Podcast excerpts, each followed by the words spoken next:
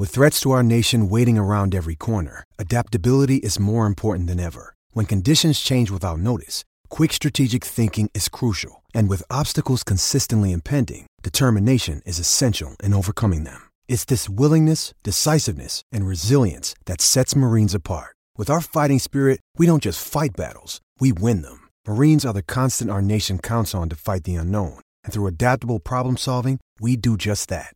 Learn more at marines.com. Another day is here, and you're ready for it. What to wear? Check. Breakfast, lunch, and dinner? Check. Planning for what's next and how to save for it? That's where Bank of America can help. For your financial to dos, Bank of America has experts ready to help get you closer to your goals. Get started at one of our local financial centers or 24-7 in our mobile banking app. Find a location near you at bankofamerica.com slash talk to us. What would you like the power to do? Mobile banking requires downloading the app and is only available for select devices. Message and data rates may apply. Bank of America and a member FDIC. When you need mealtime inspiration, it's worth shopping Kroger, where you'll find over 30,000 mouthwatering choices that excite your inner foodie. And no matter what tasty choice you make, you'll enjoy our everyday low prices, plus extra ways to save, like digital coupons worth over $600 each week. You can also save up to $1 off per gallon at the pump with fuel points. More savings and more inspiring flavors make shopping Kroger worth it every time. Kroger, fresh for everyone. Fuel restrictions apply.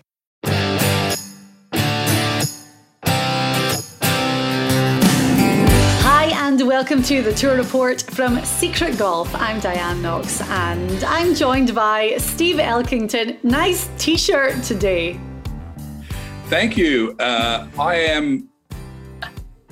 Uh, no, I don't know what I'm doing. Uh, I was looking at that clubhouse at Sedgefield in Greensboro. Of course, Diane, when I played most of my events in Greensboro, was at another course, Forest Oaks, Okay. uh, not too far from this one.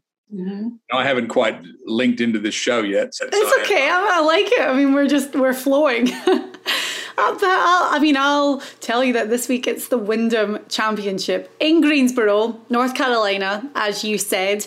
And well, this is an exciting week. I'm really pumped for the show today because it's the last regular season event on the PGA Tour before the playoffs start. So we're going to get into that in this kind of pivotal week for so many people, a lot of big names as well before the playoffs begin. But last week, Elk, we had the WGC. We had two events, and we'll touch on the Barracuda Championship as well. But the WGC, the FedEx St. Jude Invitational in Memphis, and finally we see Abraham Ancer crowned a PGA Tour winner.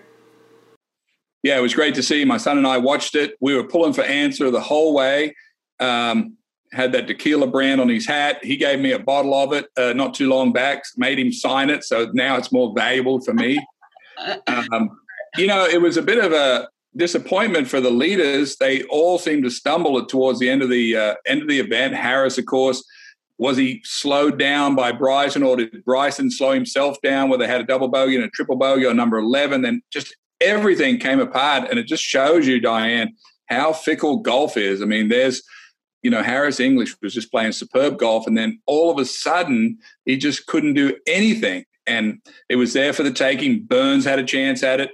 Cam Smith even had a chance at it. Should he have tried to hit the ball on 18 around the trees, or should he chipped out and went out of bounds? It cost him a fortune. Um, but it was an exciting event. A great winner, Abraham Ancer from Mexico. Great story. Didn't didn't go to college. Only had a, his dad helped him, you know, develop his game. So all in the end, it was a great it was a great end to that week. It was great to see. Uh, I mean, at the beginning of the day, would you have called that you were going to have Burns, Ancer, and Matsuyama in a, a three man playoff? So that was an unexpected plot twist at the end. But man, we saw some ugly golf on the back nine from the final pairing of Harris English and Bryson DeChambeau. You know, it gets a little bit uncomfortable to watch when you see Bryson unravel. And I think it's because right now there's a lot of external circumstances and you could hear the fans, fans, you know, with the chants of Brooksy and shouting things at him. At one point, he waved to the TV cameras, and it just seemed it was so awkward in places to see how he performed on that back nine. We need Tiger Woods back on the tour to calm everything back to the back to the baseline where everyone's focused on one guy and shows everybody how to act. You know, um, you know he's trying hard. Bryson is, and he's trying to do things. He you know he missteps, talks about the vaccine, you know all these things. He just gets all he gets hammered from all different angles. The guy is trying to play golf. He is kind of a nerd. People should know that he's he's not. You know, he's not. Uh, his personality is such he just sort of says things and he and he gets he gets cornered by everyone about every little thing, yelling out four or this or that and the other. Um, no, he's he's definitely a character that we need on our tour, but it's becoming very distracting. Yeah, and uh, Harris English kind of alluded to that as well, and to the slow play thing. Um, but I mean, we saw numerous balls in the water. English with double bogeys on the two par threes on the back nine, and uh, you know that he had a, a, chance to get it into the playoff with a putt on 18 but came up short so anyway i mean it's taking nothing away from ancer. yeah english can you know think about what happened to him and uh, but you know he did hit a wedge and an eight iron into the water on two par threes on the back nine you can stand there all day and never do that as far as slow play so things do change when you when they put you on the clock, Diane. I, I listened to Harris' English interview after the after the round. He said, "Look, I felt like I was running after every shot. It is. It's it's um takes you out of your rhythm. You know, it's like going shopping, Diane, and you're running up and down. You just you, everything's going too fast. You can't find anything. You don't know what you're doing, and all of a sudden, it became very clear that the groups ahead, maybe Cam Smith, you know, Abraham Ancer, of course, just absolutely stole it in the second um, playoff hole. Sam Burns looked to me like he was the one that was going to win it when he hit it in there close, but he looked like he hit that putt too hard. But it's all good. I mean, final day pressure, we talk about it all the time. You know it better than anyone. And as regular watchers of PGA Tour events, you see it. It happens time and time again. But anyway, we are onto the final event before the playoffs, the Wyndham Championship at Sedgefield Country Club. Elk, you know this course really well. So we'll talk about the course um, Jim Herman won last year, and what I found amazing is he had to birdie his last four holes on Friday just to make the cut, which he did. He ended up shooting a 61 on the Friday, and he won at 21 under par on the Sunday. The year before, it was Secret Golf contributor JT Poston who won bogey free over four rounds, which is just an incredible feat. And, you know, we've got a lot of names that we're going to talk about this week who are guys that can come almost out of nowhere, outside the 125, and this could be a life changing week. Yeah, there's some things this week that we know, and there's some things we don't know. The things we do know is this golf course, Sedgefield's an old style course. We know, as you said, JT Poston played the whole tournament without a bogey. Hadn't happened since Trevino in the 70s. We know the score is going to be probably 20 under par. You know, we know that the scoring is going to be good some of the things we don't know, Diane, is we've got guys, really, really top players that are playing this event that are outside of their getting their card for next year. We've got Justin Rose, the US Open champion, Tommy Fleetwood, one of the great players from Europe, Francisco Molinari, Adam Scott, Rickie Fowler, all of them are under the most pressure they could ever be. They haven't been under this much pressure since they were rookies. If they don't, if they don't get their if they don't finish in the top 125, Diane, they will play next year, but they won't be getting in all the events that they want to. So there's a lot of pressure on them. So here's what I know I'm taking all my picks this week to guys that are red hot. There was guys that came off the Barracuda Championship last week, Diane, that are shooting five, six under, hitting 85% of their greens. We got Matsuyama. He's playing great. All these guys. So I am stacking my board or our board, Diane, with guys that are already on fire. Okay, so the 125 after this week, we'll go through to the Northern Trust, which is the first of three playoff events. And, you know, I mentioned Jim Herman there. He entered last year, entered the week at 192nd, and that win got him up to 54th. So there you have someone who hadn't had a great season at all was almost, I mean, everyone had ruled him out of the playoffs pretty much until he goes and wins in spectacular fashion and makes a jump up to 54th. So it can be a bit of a fairy tale story this week, but then it also can be a miserable time for many guys. And as you said, we have such big names who are there or thereabouts. We call them, you know, on the bubble. Looking at 125 right now, we have Bo Hoag, and at 126, Scott Piercy. There's going to be so much volatility and movement that, of course, we're going to have to track over the four days. Yeah, and we're interested in finding out the people that are hot and who's who's likely to win this tournament. You know, who's at the top of the board and why are they there? You know, I think of players, Diane, all these guys that we're going to talk about, they don't care that Rickie Fowler and them they're down there. They want them to stay there. That they've been taking millions and millions out of their pockets for years. They want to keep them there. So we know that JT Poston played this tournament without a bogey. What did he do well? Well, he's one of the best putters on the PGA Tour. He drive when he drives the ball in fairway, then he can hit these little greens that are. This is an old style course with drop offs everywhere, so you can't just drive it anywhere. So we're looking at stats very carefully, Diane, to see who's actually has a hot putter, who's driving it straight within the last couple of weeks, because I think those are guys. Some of these other guys are going to be nervous, Diane, because they're worried about their livelihood. I'm looking for guys that are just running out there, can't wait for Thursday to come where they can tee off. Okay. Right, so coming up next on the show, we're going to talk a little bit about Sedgefield Country Club, what the guys are going to have to do to play well around this course. Then we're going to dive into our re ranking. We have a re ranked top 10, we'll give you some sizzlers, and then those dark horse picks a little bit later on. It's all coming up on the Tour Report.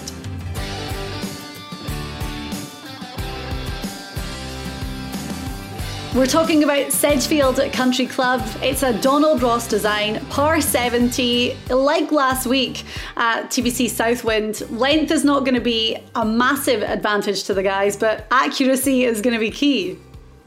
Yeah, there's two really hard holes in this course, number 11 and number 18. Both these holes at Sedgefield, I just I just didn't even worry about the front nine. I just I just blew right past the front nine There's No hard holes on the front nine.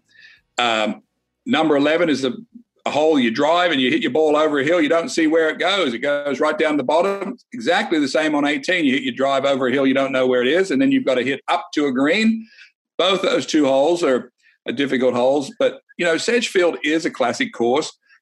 The way to play good on it is to get your ball in play because when Donald Ross has these little corners of the greens that ask you to get into that corner or underneath this swale that where you can make putts. And we've saw it with JT Post, and I'm going to use him as a model. Another guy that plays good here, Webb Simpson, he's going to show up on our list.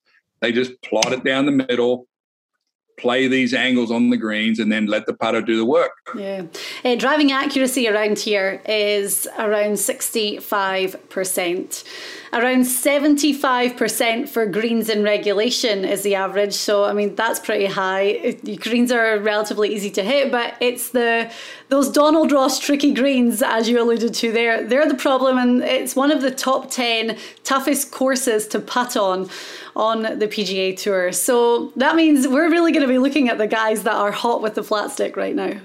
It's easy course to putt on if you're in the, the corners where the pins are almost impossible if you get away from the pins. You're up over these swales. So that's why driving is important. People say, well, it might be irons. No, it's driving because if you can get the ball in fairway, then you can put some spin on it and get it into these little corners. Yeah. And you talk about JT Poston going bogey free.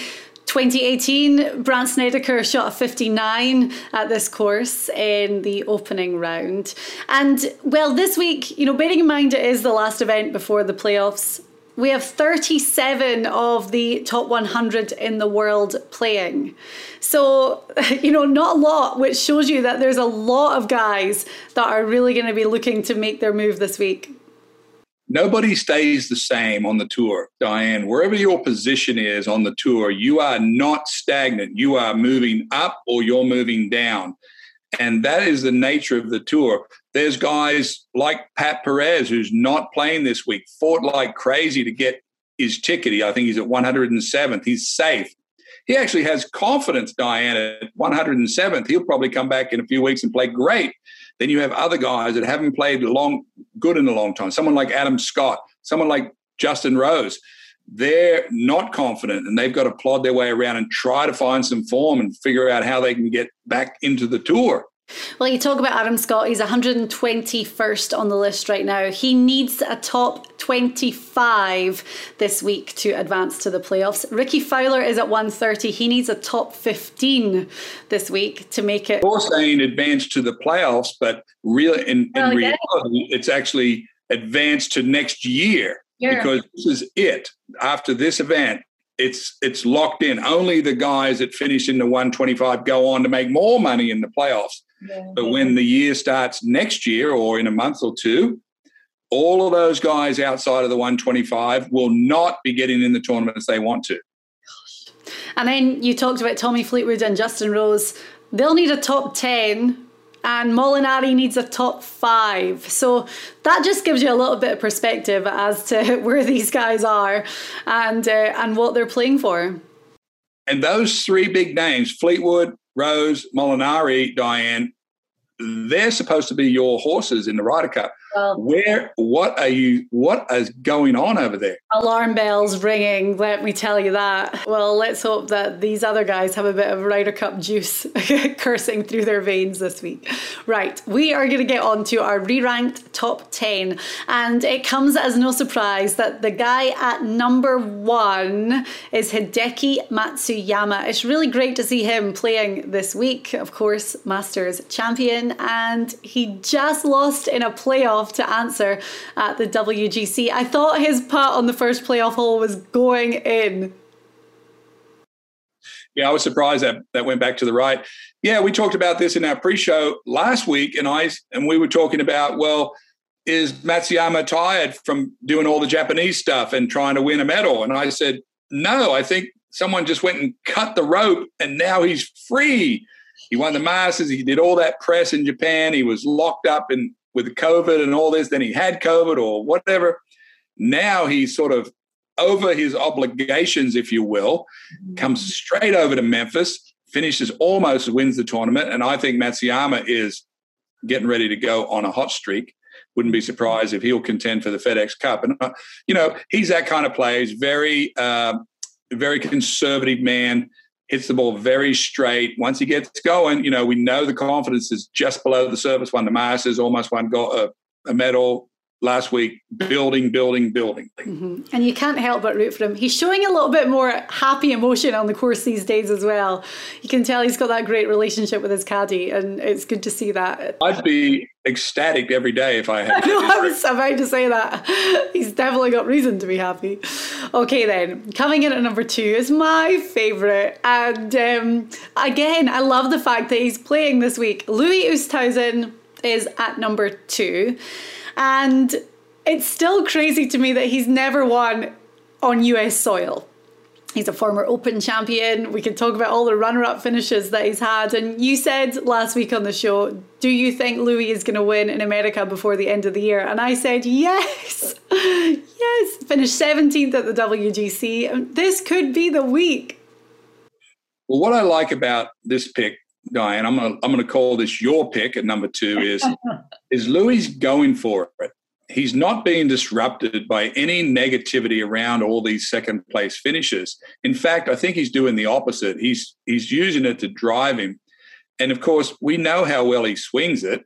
We know how straight he hits the ball. He's a great putter. And look, would anyone be shocked if Louis Oosthuizen just blitzed this field and shot 2,500 and won by seven? It could happen. So we have to put him somewhere. And I think he rightly deserves to be at number two. Mm-hmm. Me too. Well, you know that already. So he is our second place pick. Coming in at number three is a guy who just loves golf in North Carolina. I mean, it goes hand in hand. This tournament has uh, paid him a lot of money over the years. He finished third last year, uh, second the year before, second the year before that, and third the year before that. We're talking about Webb Simpson, who Elk has been kind of quiet of late, you know, bearing in mind his last two finishes are 15th and 19th, it, he just seems to be missing from the equation right now, but he's definitely part of the conversation every time he tees it up at the Wyndham. Yeah, there's something about, you know, playing in your own part of the country. You know, we see Californians play good out west. Max Homa won in LA. We saw Mark O'Meara win five or six Pebble Beach events. Tiger always plays out west. And when we start to get down into North Carolina, Diane, in the as the football season is approaching and the leaves are starting to get a tint of color in them. There's guys that just thrive on that. And Webb Simpson, let's face it, the guy is a medium range hitter. It's that nice power draw out there, knows his course very well. No way he doesn't play good again because he's been sitting rested. He knows he's got his he knows his course. Everything points to Webb Simpson always doing good at Greensboro. Mm-hmm. And I mean, his stats right now, he's second on the whole tour for scrambling, 15th for birdie average, 19th in accuracy. I mean, that comes as absolutely no surprise. So his, his game's in a good shape. Yeah. And, you know, Webb, look, he's, he's, he's not the, uh, he's not a Louis Oosthuizen swing. He has a sort of a helicopter finish, but he knows how to play golf. He knows how to play strategy. And, he's not a power player. This course has a lot of little hills, over hills to get yourself in position, a lot of dog legs. Webb's not concerned about smashing it across the corner. He's just going to play his hybrid or three wood out into position and just play his golf. He knows exactly what to do to do well here. Okay, and no surprise, he's the Vegas favourite this week at 12 to 1. At number four, well, um, a name very it makes us very happy to have him this high up the top ten because he's one of our favourites. He's a secret golf contributor and he is one of the greatest putters on the PGA Tour. That should bode well around Sedgefield. Patton Kizzire is our number four this week. Another guy from this part of the country. Um, we have seen Patton um, shoot some of the lowest Sunday rounds on tour this year 63 in Texas, 63 in Texas, 63 in Texas, like three of the tournaments San Antonio, Houston, Fort Worth, all of these tournaments. He gets so hot. And I was texting with him and I said, I think something big's happening to you this year. And he says, I think I think there is too. So I'm sort of putting my eggs in that basket a little bit, Diane. He's had such blistering rounds this year. He's having a good year I think is there a opportunity here for a little steal before you know he's sitting nicely on FedEx. He looks good for a couple of them. What would one good week do for Patton? And he doesn't have any pressure on him, and that's what I mm-hmm. like about this week for some of these guys. He's sitting at number 53 in the FedEx, so he is in an amazing place because for the playoffs it's 125, 70, and then the final 30 playing the Tour Championship at Eastlake. He's uh, it's easy to see why he's second on the whole PGA Tour in putting average. And then another stat that's going to be big this week is putts from one putts from 20 to 25 feet. He's second on the whole PGA Tour. He was first last week, and I think Sungjae Im just pipped him to the post after the WGC. But that speaks volumes. That tells the story of Patton's year. Well, I talk to people all the time about Patton Kizzire, and they say, "Well, what kind of player is he?" He's about he's about six four, six five. He's a big man. He's not the greatest driver of the ball, but he's literally like Ben Crenshaw when he gets on the green. It's it's beautiful to watch, and I don't know if everyone appreciates that. We have another player, JT Poston, who won here, as you noted, also just a freak putter. They just they roll the ball so well, and when they get going, it's just easy, so easy to, for them to make a score. Mm-hmm. Okay, then. So Patton is our number four. And then coming in at number five is another guy who loves playing golf in this part of the US. He also loves this tournament. Last year finished in a tie for third. And you're big on him this week. I am not going to refer to him as the Georgia Bulldog because that's what everyone does, even though I just said it. But Kevin Kisner is our number five. Yeah, it's a perfect course for guys like Kisner. Lengthwise, he falls into the same category as Webb Simpson. He's not a long hitter, loves to play strategy. Kisner also has, has been known publicly to say, look, every course on tour doesn't suit me, but the ones that do suit me, I know I've got a chance to win on. Well, this one suits him a lot because, as I said, medium range. And and by the way, long hitters don't all is not always the best medicine on courses. If you're a super long hitter, you've got to cut corners and try to get a ball into the areas where it wasn't exactly designed for. If you're just medium range, it's wider, it's easier to play golf, and this works right into their alley. But you know, Kisner's a great putter and he's a good iron player. And I, you know, I don't think much of him off the tee. He just sort of gets himself in position and plays from there. Yeah. He's in a good position at 69 in the FedEx Cup standings as well. So no pressure. Yeah, no pressure in that sense. This week on the PGA Tour, it's the Wyndham Championship in Greensboro, North Carolina, Sedgefield Country Club, beautiful clubhouse that you can see behind me right now. And we're giving you our re ranked top 10.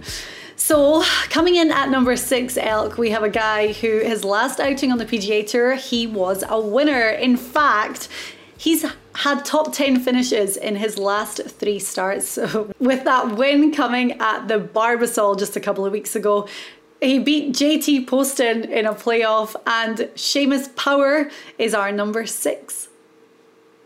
As you just noted, you noted why I'm picking him this week, Diane. He's on his way up, and yes, he won. I watched him beat uh, JT Poston in the Barbasol, uh, and a great win for this young man. He's been his name is popping up a little bit more and more on the tour. Now he's a winner, but I, I, I just think to myself, imagine how good he feels going to this tournament. Imagine how relaxed he is. Mm. You know, he's won a tournament. He's now can stand beside all these other top players on the putting green and know that he's won on tour. How relaxed he is.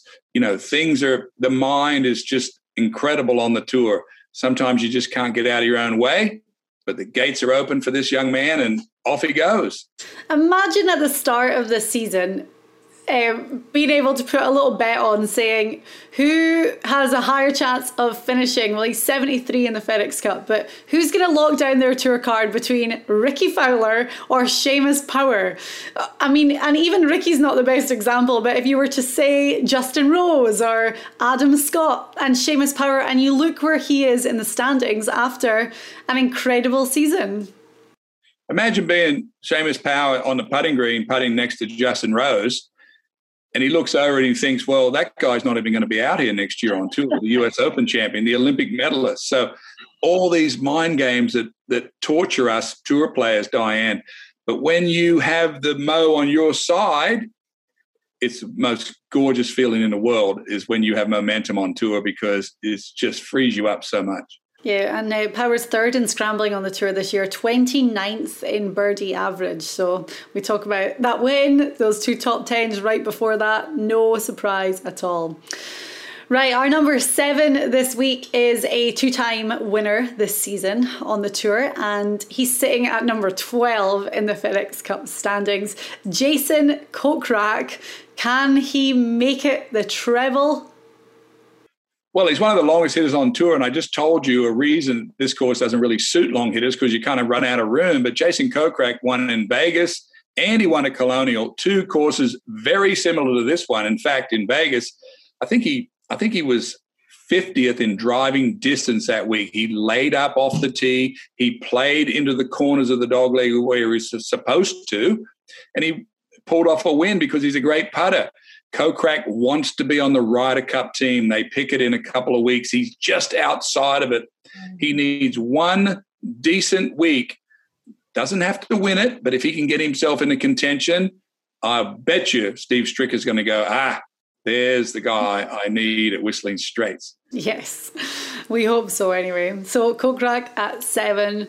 Coming in at number eight, well, we said that Louis was my favourite on the list, but this guy is definitely a favourite too. Hank Lebioda. Now, the backstory is if you missed it, I picked him him as a dark horse two weeks in a row and he finished top 10. We had him as one of our sizzlers and he finished in the top 10. And the momentum was good for him at the 3M Open, but his dad took ill and he had to withdraw from the tournament. And um, he said on social media afterwards that he just had to go when he found out that his dad was sick, which was obviously the right decision to make. But he's back in action this week. He's 90th in the FedEx Cup standings and 70 to 1. There's value in Hank.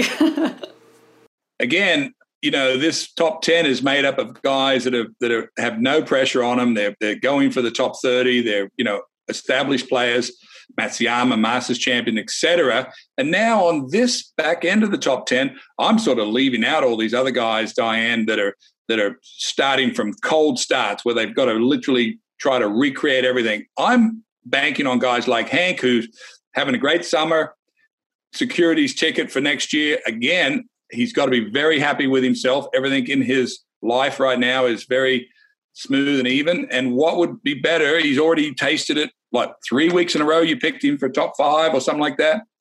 He knows what it feels like to be up in the top five. He's not intimidated anymore by any of this.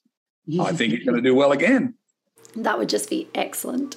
Um, Brian Harman coming in at number nine, another Secret Golf contributor. We know his swing, we know his game very well. Also having a tremendous season, sitting at number 32 in the FedEx Cup standings.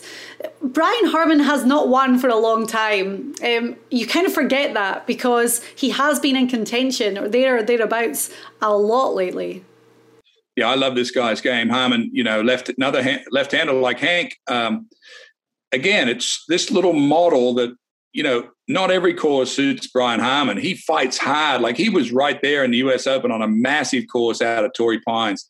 He was there that when Brooks Koepka won the U.S. Open, beat him in the last group up at Erin Hills, uh, massive course. Well, this course is not massive. This is a dog leg, little hilly course that suits that medium range hitter. JT Poston, Webb Simpson, Kevin Kisner, Brian Harman, great putter. I think he was leading the tour for the last month or two in most putts made, or the most likely to make a 10 footer oh, on tour. I mean, how good would it be to make every 10 footer you ever stood out over? Yeah. Um, how rich would I be? I would be on this podcast with you or this I would be in Monte Carlo really? having, sipping on a drink with an umbrella in it, if I may. well, we all know that I'm the fan of the drink with the umbrella in it. So. Yeah, you're the one with the umbrella. Yeah, you're right. all right. So, well, it's made Brian Harman very rich, and that's why he is sitting at number nine in our top 10 this week. And then coming in at number 10, another one of your favourites, and you called it just a couple of weeks ago with Johnny Vegas. Now, looking at his last couple of finishes, where did he finish runner up where you called it? Uh, he finished runner up at uh, 3M. 3M. Or he was right there at 3M. Okay. Was it at the 3M? Everybody, everybody on the CBS started picking him then for the Olympics, but I already had him the week before. But Johnny Vegas lives in Houston and he's had some injuries. And my friend who's been working on him got all that sorted out. He was a terrible putter a year ago. Now he's got that sorted out. He's driving the ball so good, and he's one of the longest hitters.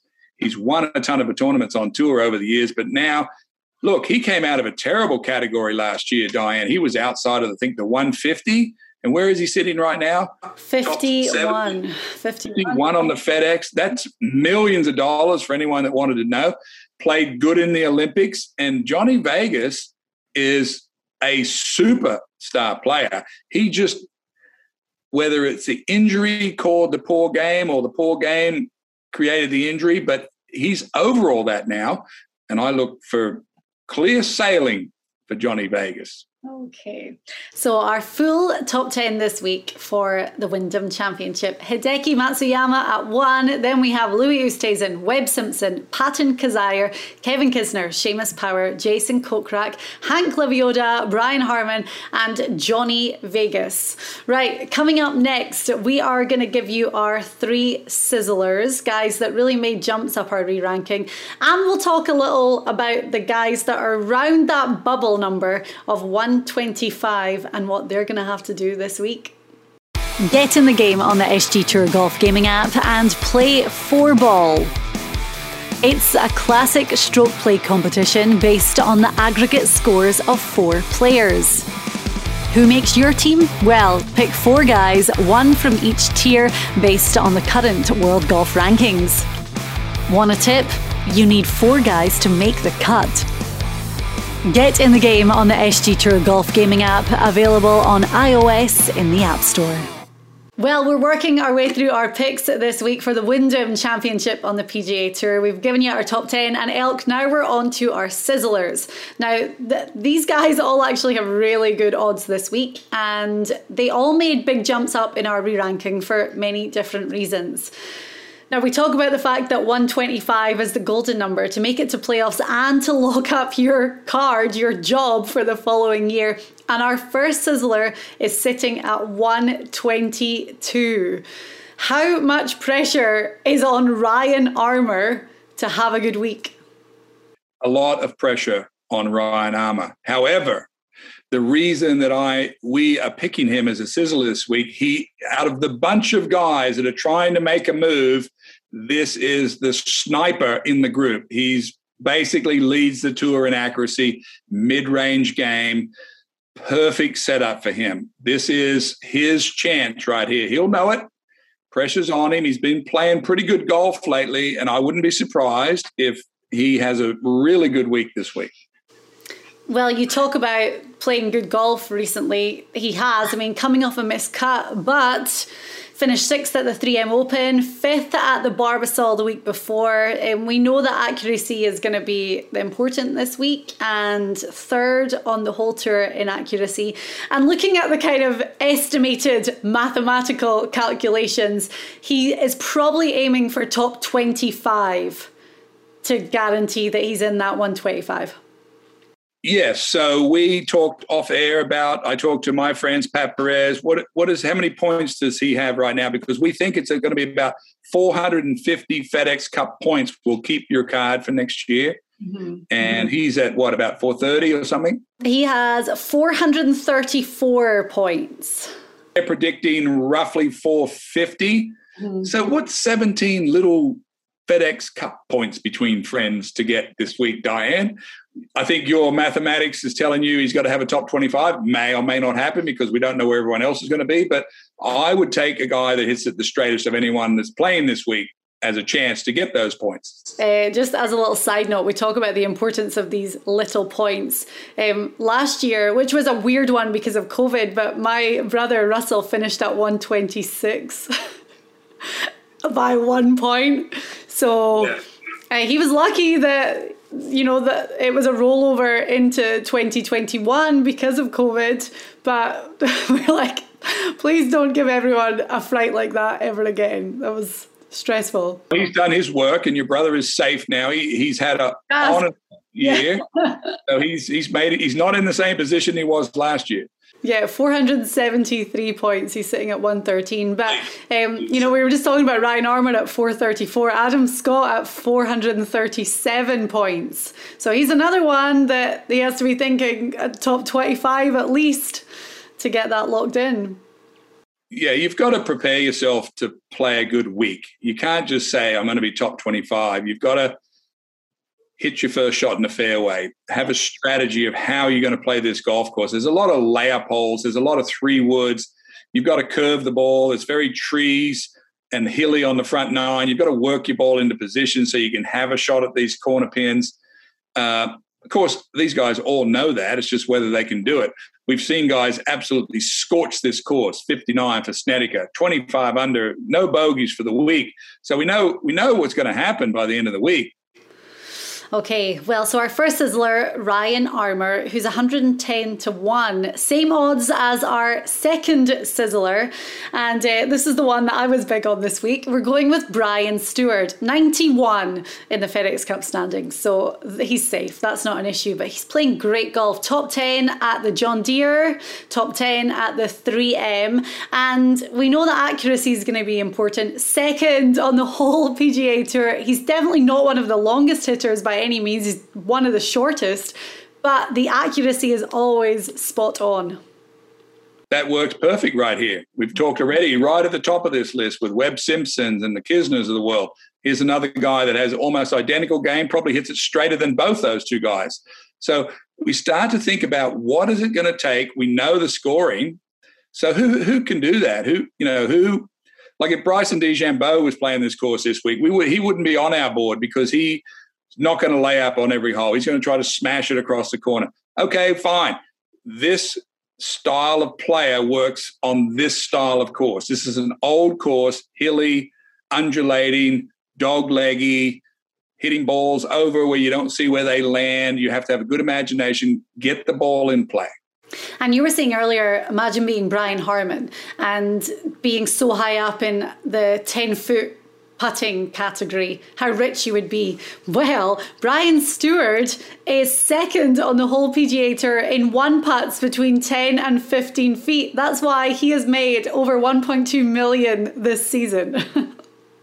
yeah, and he realizes that and he knows that that's key. And when you're a good putter on tour, pretty much everyone knows that. And like your friends come and talk to you about, hey, come watch my stroke, or if I'm if I'm hooking the ball on the range and I I got a friend who's hitting it straight, I say, come over here and see, tell me what I'm doing wrong.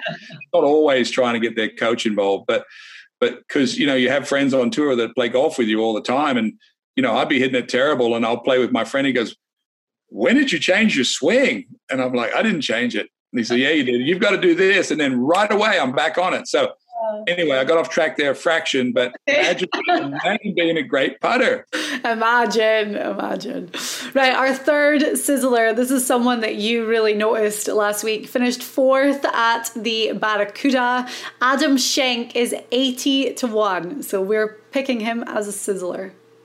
Yeah, and I'm picking him for a reason. When I the little course that they played out in uh, Reno, uh, Uh, Van Rooyen won it at like 50 something points. Well, that translates to like 25 under. Well, this pick, Shank, Shank? Yeah, Shank. what a name. What a name if you're a professional golfer of all yeah. the sports. he was basically five or six under par himself every day 22, 21, 22, 23 under narrow course in Reno. He played really well. Uh, you know, I think he was way up there in greens and reg, 80% or so. That's a high number. So I'm banking on him, Diane. Every day he's played for the last four days, he shot five, six under. This course is going to be much the same. He's going to get tons of chances. He's going to get lots of looks. It's not like he's going to a real long, difficult course. This is going to set up to his eye or to the way he's been playing. When you're on tour and you're shooting five or six under every day, I have tour players that text me all the time. They go, "Oh, what do you do when you're hitting it good, you're putting it good, chipping it good, but you just don't get anything out of it?" Yeah. I, I normally tell them, if I'm hitting it good, I'm happy. I'm, I'm happy with myself because it feels good to hit it good.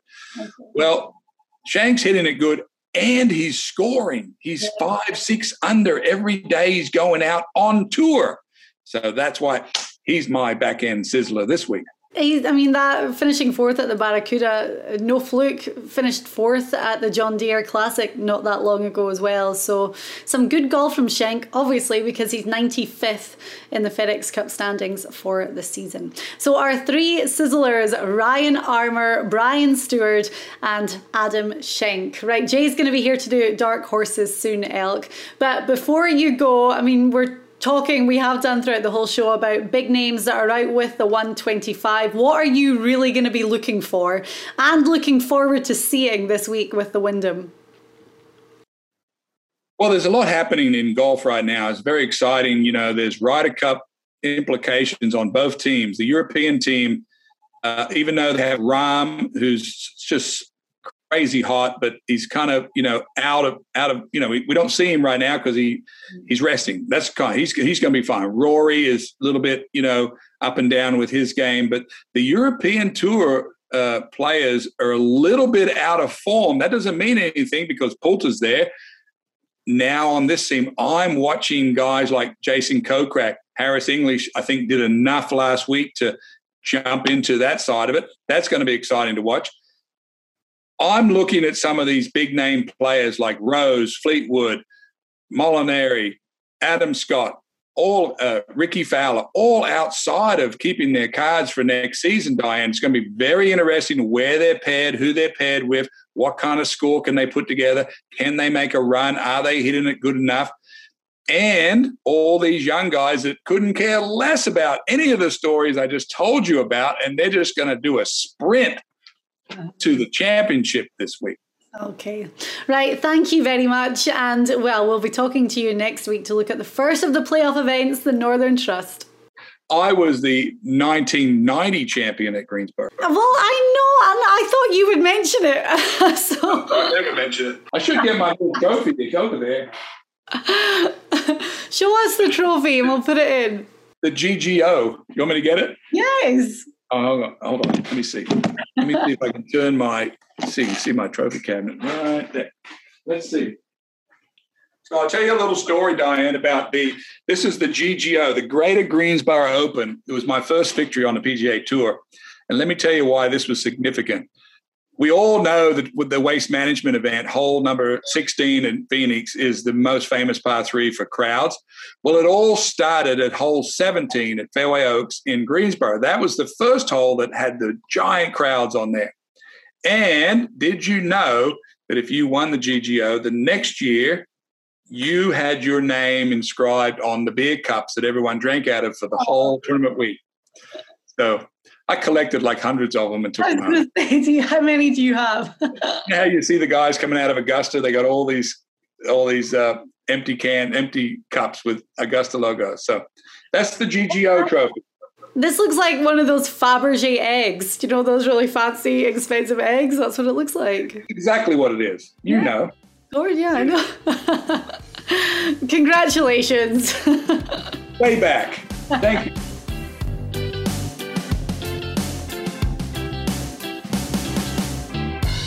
We are on to the final part of the tour report this week for the Wyndham Championship, and it's the Dark Horses with Jay Kaplan. I'm just a little bit distracted by the fact that you completely ripped off my Sedgefield Country Club background. The difference is mine's actually a sketch that I did while you were recording with Elk. So mine's like a pencil sketch. So hopefully you're impressed by my attention to detail. Wonderful. Right. Well, we're going to dive into our dark horse picks for the Wyndham. Now, as we've talked about, that FedEx Cup number is is the everything this week. And it's definitely the motivating factor for a lot of our dark horse picks, if not all of them. And you're going to kick off with your guy who's sitting at 131. Right on the edge. We've been on this wave of selecting FedEx Cup border dudes, and this is a border dude in two ways, Diane. He is at 131 on the FedEx Cup ranking, and he's Canadian, so he's north of the border. And I like picking these Canadian players. In fact, this guy's been playing very well as of late, and I would like to take credit for him because I nabbed him about five weeks ago as my dark horse. And although he didn't totally perform, I feel like I gave him some good vibes, and now he's really paying off for me. So I'm going back to him. I love this guy, and I love him at Wyndham. In 2020, he shot an opening round 62. Now, while he did fall by the wayside over the weekend, that tells me he feels very comfortable here and he has a chance. He does come in ranked 76, 76th in birdie average. Not great, not terrible, 96 off the tee, 24 green and reg, but we do have him ranked fifth in form in this very large field. He finished sixth and 16th in his last two. This dude is on the come up. It's Roger Sloan. At 100 to 1, Roger has to finish top 15, we estimate, with our calculations, to lock up his card for next year and advance to the playoffs. So the pressure is on Sloaney, and 100 to 1, you just made it into the dark horse, exactly the same as my guy, who at 141 in the standings needs a top five finish. However, two years ago, he opened with a 63 and he finished in a tie for sixth. I hope that doesn't happen this year because how gutting would it be for Rory Sabatini, Slovakia's new golf advocate, Rory Sabatini, Golf advocate. Okay. Yeah. ambassador. Why not? I mean, silver medal winner, there you go. Rory Sabatini. Yeah, he's. a. I actually looked him up on Wikipedia uh, earlier today, and it was like Rory Sabatini, South African Slovak. Diane, he's so unlikable, he can't even find a country. That's how I look at this guy. Don't say that. Anyway, he broke the 18 hole Olympic scoring record in Japan in the final round and got that silver medal. He has great form at this course two years ago with that top 10 finish, as I said, and he has to do something big this week to lock up his card for next year. So, Rory Sabatini, who's by the way 31st in putting average on tour, it's going to be big this week. He is my dark horse at 100 to 1. I'm going to throw some added pressure on him. I feel like the um, underlord of Slovakia will lock him up if he doesn't get his card. So there's probably some extra pressure on his new country. That being said, there's pressure on my guy, Diane, who is a man that's been out on tour for quite some time. He actually has athletics in his blood. His dad was a NFL player back in the late 60s and early 70s. And this is a guy that just seems like he's one of those um, field fillers. Like every week he's down on the list and he fills the field and doesn't really do a whole lot. But as of late, this fellow is playing really well. He's coming off an 11th place finish in his last event, comes in ranked seventh in form in our field. His numbers aren't going to wow you, but at 46 years old and 146th on the FedEx Cup uh, rank. He knows it's time to get it going. He's used to being in this spot year after year where he's trying to hold on to his card. I think this guy is going to make a move this week. He's going to have to have a big week, uh, mind you, to really secure that place. But let's hear it for the one and only Bo Van Pelt. He's had a runner up finish this year at the Palmetto Championship at Congaree too. And at 146, he's going to be another one of those guys that'll need a top five finish. And he's 225 to 1 this yeah. week in Vegas, right? Really good. Okay, so Bo Van Pelt is our third dark horse. We have one more guy to add into the mix and this was courtesy of Elk, who threw a guy in and he's 125 to 1. So I'm like, that fits our dark. Horse. That's an improvement. That is an improvement for Elk. Finished second at the Barracuda Championship, and his his numbers are all right. I mean, he's 19th on the whole PGA Tour in scrambling. His FedEx Cup number is 75, so he's completely locked in. But what Elk said was he hit 83% of greens last week at the Barracuda, and Elk was saying, you know, for someone to hit 83%, that's like crazy good on the PGA Tour. So he said hopefully he can take that into this week. And Andrew Putnam at 125 to 1 is Elk's dark horse one to watch. Why are you laughing? Because you sound not just reluctant to get behind this guy, but you're downright disgusted that you have to take another person's player and vouch for him. That's that's the tone that you're bringing this week. Not at all. Not at all. Right. Well, thank you very much for watching our show. I really enjoyed today because I love, love, love the FedEx Cup playoffs and the fact that we've got all these guys who are, you know, flirting with that 125. oh, Diane, you can feel the excitement as we get close to playoff time. And you just seem like you are over the moon about this time of year. And uh, I'm picking up on your vibe. So let's see how it unfolds. Well, just looking at names around the bubble, you've got Matt Kuchar at 124, Bo Hoag at 125, Scott Piercy at 126, Nick Lashley at 127. So these are guys that, you know, that are right there right now and have to move up. We talked about Rickie Fowler, he's at 130, Camilo Villegas at 129. So You'll see if you're watching the coverage this week on TV that they will give the projected FedEx Cup rankings, so it's moving around all over the place and it's exciting to keep up with before we dive into playoffs with the Northern Trust at Liberty National next week.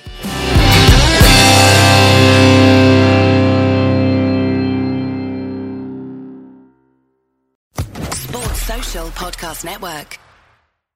Lucky Land Casino asking people what's the weirdest place you've gotten lucky? Lucky? In line at the deli, I guess? Aha, in my dentist's office. More than once, actually. Do I have to say? Yes, you do. In the car before my kids' PTA meeting. Really? Yes. Excuse me, what's the weirdest place you've gotten lucky? I never win and tell. Well, there you have it. You can get lucky anywhere playing at LuckyLandSlots.com. Play for free right now. Are you feeling lucky? No purchase necessary. Void where prohibited by law. 18 plus. Terms and conditions apply. See website for details.